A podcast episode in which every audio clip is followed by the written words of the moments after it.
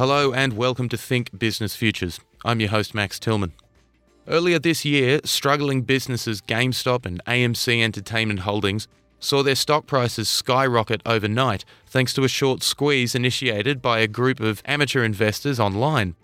It was r slash Wall Street Bets, a coalition of largely amateur investors on Reddit, the site known as the front page of the internet, that created a surge of interest in a number of stocks being shorted by some of Wall Street's largest funds. The biggest, Melvin Capital, closed its short position on GameStop on January 27th.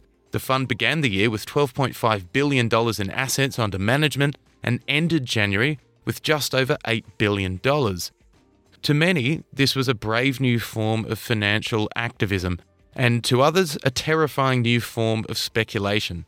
Today, Think Business Futures looks back on those whirlwind months of January and February when it seemed like Occupy Wall Street had finally moved online. Joining me to discuss this today is Noam Korbel, Director of Compare Forex Traders, an Australian online trading platform, and Professor Michelle Baddeley, Professor in Economics and Director of Research and Development at the UTS Business School. Thank you both for joining us. We'll start with you, Noam. So, if you could just from your perspective give me just a brief history of what you felt over those first initial months during January when GameStop and AMC in particular were suddenly gaining a huge amount of traction online. From our perspective at our business, we were um, we noticed a huge increase in traffic to our website. I think it was you know the the balloon effect of um, all these people researching securities and shares and investments and the like. So I definitely I don't think we were like direct beneficiaries of like this hype, but we definitely saw like a nice bounce in traffic, which was probably like a bigger increase year on year than say like you know the, the, the normal December January jump we get in traffic. So Mm. There were certainly a lot more people in the market researching, you know, investing and finance. Did that surprise you at all? Because obviously the main attraction for the market was Wall Street bets. There was essentially an element of activism almost in the way that the, the main goal for a lot of online traders was to to essentially render the shorts of major uh, Wall Street firms obsolete. Obviously, GameStop, the most famous of those. But is there a fair amount of crossover between markets? If you see something really big happening in one particular market, is it likely that that same sort of momentum is going to cross over into others, or is that is that actually quite rare? Well, on a lot of trading platforms, like you can now access like multiple instruments and multiple markets. I guess the commoditization of, of I guess investing and trading with the likes of um, Stake and Superhero and Robinhood in the US, you know, you're certainly seeing more and more people uh, and more and more like I guess you know retail traders, you know, kind of flock to the market. So I, I don't think like the currency market is is immune from that. Like it's it's all kind of inter, interconnected. So, Michelle, we'll cross to you now. They do obviously say a lot about behavioral economics and the way that people perceive value in particular. Just to start off, while you were watching a lot of this occur, as a behavioral economist, what were your initial thoughts? These uh, bubbles in financial assets, and so in this case, it's stocks and shares. I mean, the economists are very good at having competing explanations it's actually not irrational to buy into a rising market, even if the prices seem on purely fundamental grounds seem to be going too high. So the classic example of this is tulip mania back in, in the 17th century in Amsterdam when people were paying you know the equivalent of what they would pay for three story house in central Amsterdam for one tulip bulb.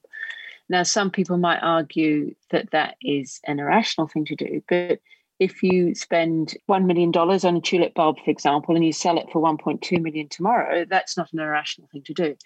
So people are buying into, so the rational explanation, which is distinct from behavioral economics, the rational explanation is that you buy into a rising market, regardless of what you think the long term value might be, if you think that the bubble is continuing to grow and is unlikely to burst in, in the short term. So it's a balancing of risk. Uh, what's the what's the chance that the bubble will burst? What's the chance that it will that it will continue?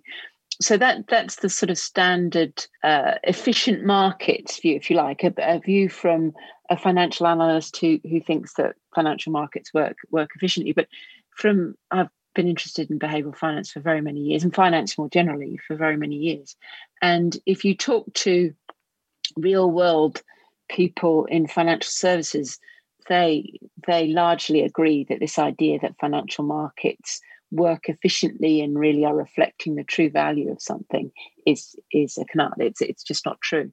And so the other explanation, so that would be that the sort of rational bubbles idea that it's rational to bear, pay a very high price for something if you think the price is going to go even higher. There's some truth to that in, in my view. From behavioral economics perspective, there's there's a range of explanations for that. And so something that I'm particularly interested in comes around financial herding. And so which is something that I, I talked about a bit in my book, Copycats and Contrarians. And in a financial herding explanation, you know, you've got you've got investors, retail investors, all piling into a particular stock or financial asset, whether it be tulip bulbs or or Games, GameStop shares, and they see other people doing it, and so they buy into it themselves. So again, the economic explanation for that can be divided into two parts: is that rational or is it irrational? A rational explanation would be well, particularly if you're an amateur investor, and I think that some of the experimental research has found that there are distinct differences between amateur and professional investors. If you're an amateur investor, you don't know much about the market. What are you going to do? Where's your information going to come from? You're going to look at what other people are doing because you don't have much of much information of your own to base your your decisions and choices upon. And so you'll follow others. And that's not necessarily irrational. I mean the classic example that the one about going to a restaurant, if there's a long queue for a restaurant, you might more likely to go into that restaurant than an, another restaurant that's empty because you're inferring that everyone else knows something about some good food in, in the restaurant with long queue. And so that's a, so there's a bit of a rational explanation for that. You're you're looking at what other people are doing. You don't know much yourself, so it makes sense to sort of copy what others are doing because they might know more than, than than you know. She goes back to John Maynard Keynes, who in his book, The General Theory of Employment, interest in money in 1936 talk, you had a fascinating chapter on how all these the, the, the behavior and psychology in financial markets and he said the same you know you, you look to other people. If you're ignorant you look to other people and decide accordingly. Mm. professional investors in, in financial markets tend to be tend to be less susceptible to, to these social influences. But the other side which is quite fascinating so that's sort of standard economics rational agent sort of view on the other side, the psychologists looking at mass behavior and a sort of groupthink mentality that unfolds, and the fact that crowds behave quite differently than individuals, that we're susceptible to peer pressure, that we are obedient to authority. There are all sorts of social influences going on there that aren't rational in that way of a standard economics model. And that's where the behavioral economics, behavioral finance starts to come in.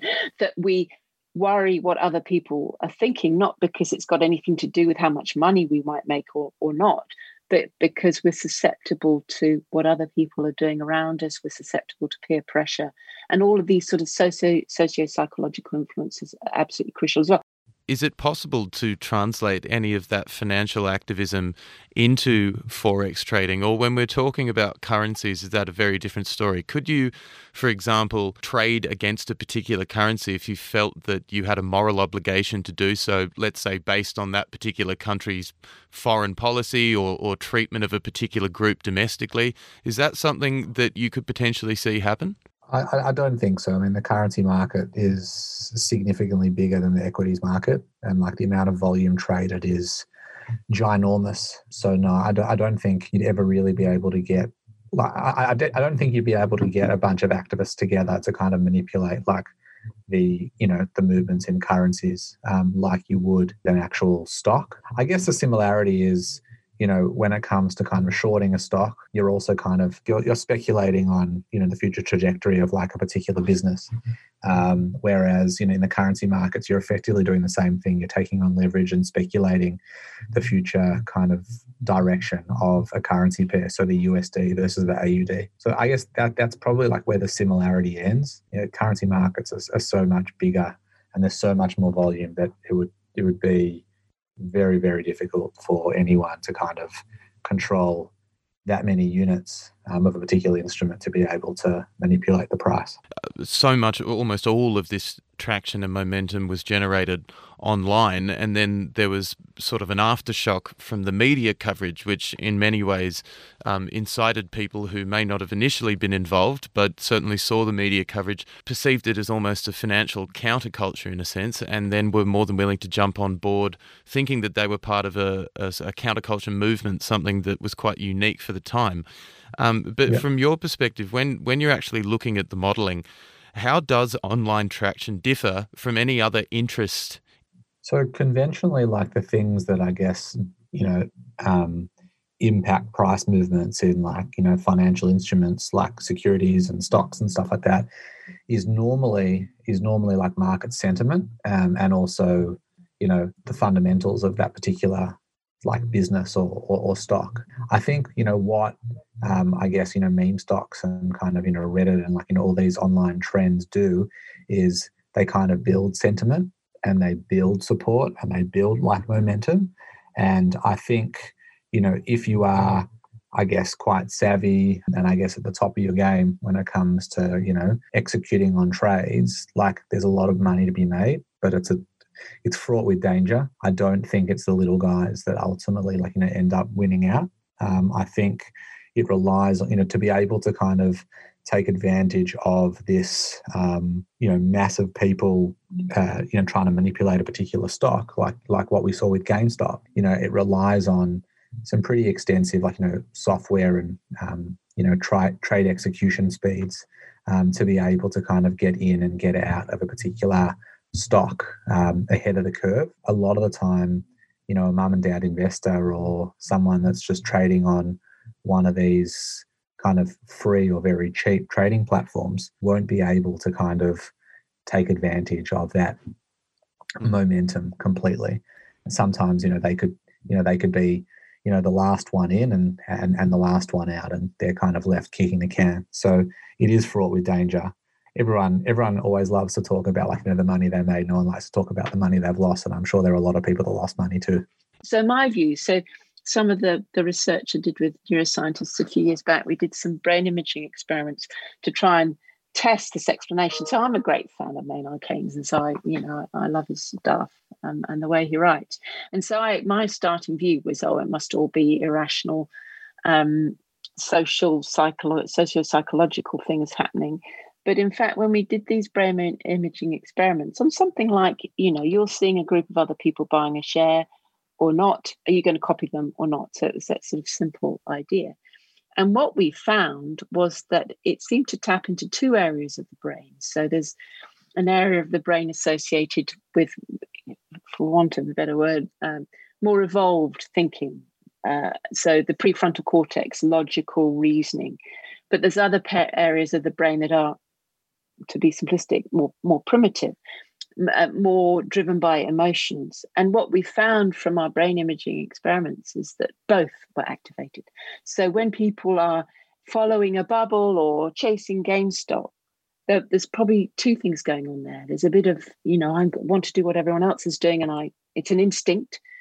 Uh, but maybe also, you know, other people might know more than I do, so I'm going to going to get into it. So that that's a basic idea about a bubble generally, but of course, GameStop is fascinating for other reasons as well. And does it sort of upend the any precedent about a large group of amateur investors that maybe don't possess the same understandings of the market than their professional counterparts having such an enormous influence upon yeah what was you know really yes. quite like a novel stock um, mm. But has that ever been seen before, or is it really the first time that such a large group's been able to work effectively together? I think I think this was particularly high profile, and what I find interesting, you know, so this has happened before, but as with many things, it ha- has happened on a small scale, and people haven't noticed it. Just just this this captured the public imagination because it is it, it's um it's a wonderful story about how the little person took on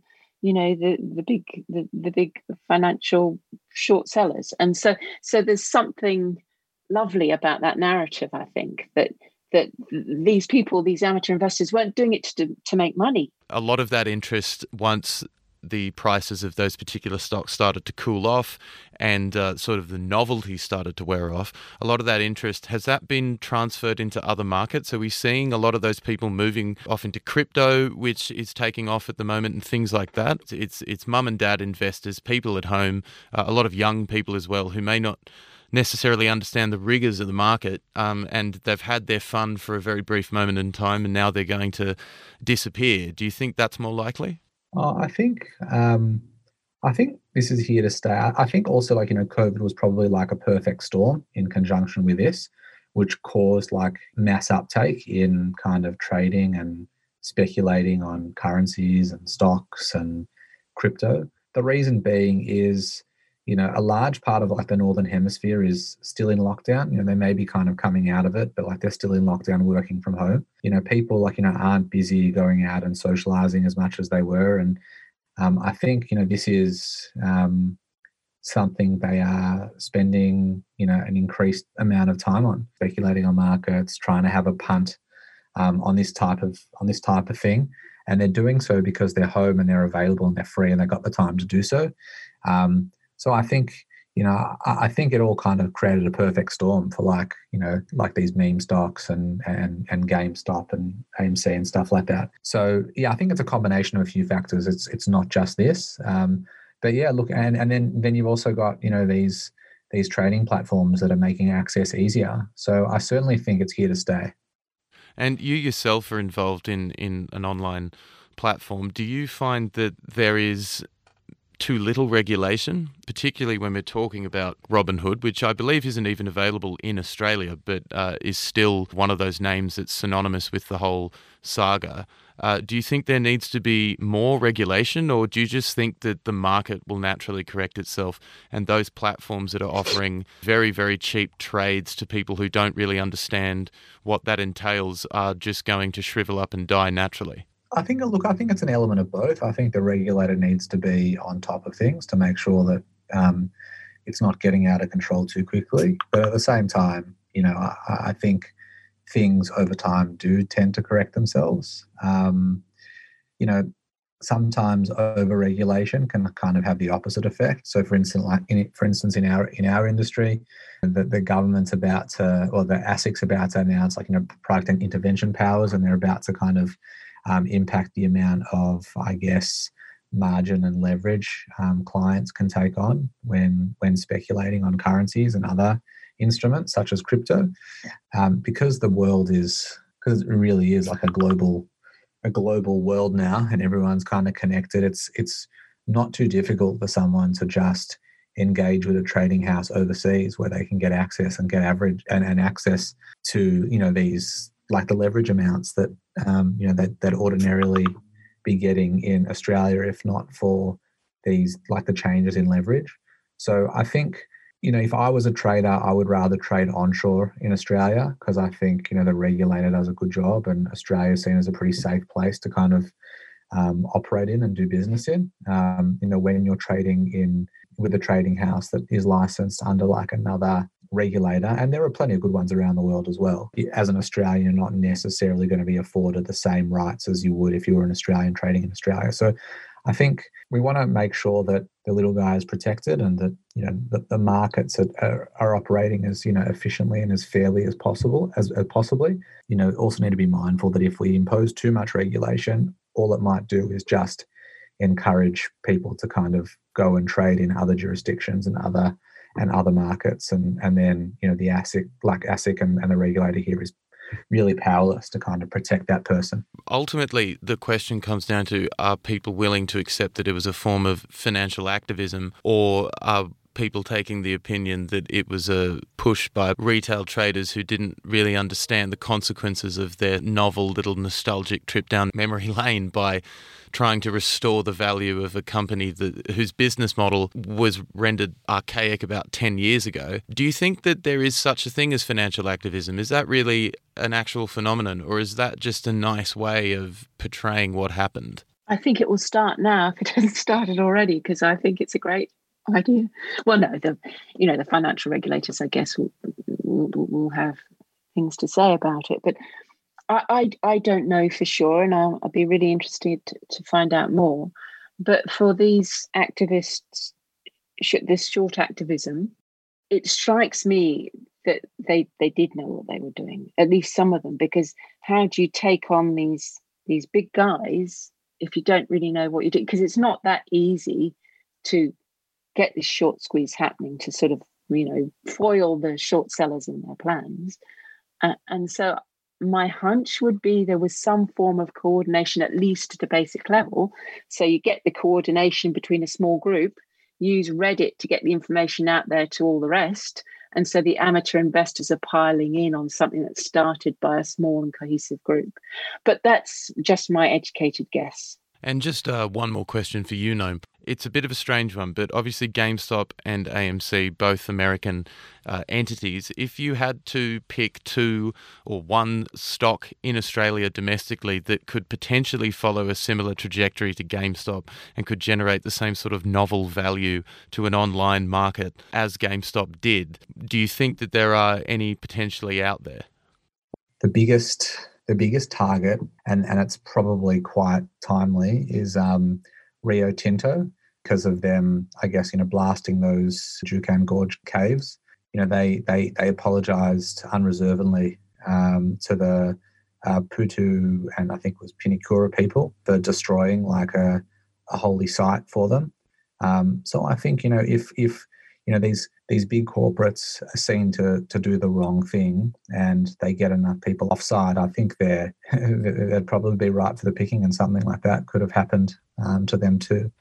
Um, I mean, like I know that I know, like with big funds in Australia, they were looking at kind of closing out like a lot of their short positions because they were scared that you know these there'd be like a like a, a follow-on effect of what's happening in America in Australia too. So I, I, definitely think that you know big big corporates and big hedge funds are keeping a close eye on this um, to make sure it doesn't impact them the way it impacted a bunch of these big hedge funds in America. Yeah, but I think you know if if you know if if these businesses do right by people and I guess they're not evil, then they don't have a target on their back. I guess.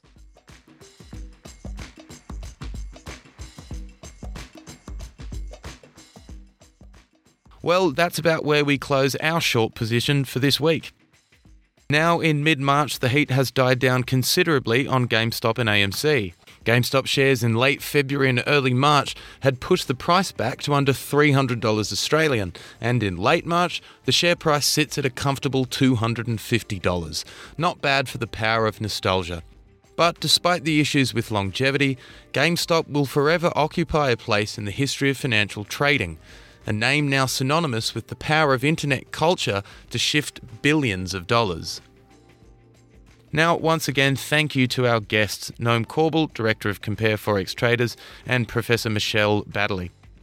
Think Business Futures is broadcast from the studios of 2SER 107.3 FM in Sydney on Gadigal land of the Eora Nation and would not be possible without the assistance of the UTS Business School and our national broadcast partner, the Community Radio Network. You can catch us online as well as listen to some older episodes wherever you source your podcasts. I've been Max Tillman. I'll see you again next week.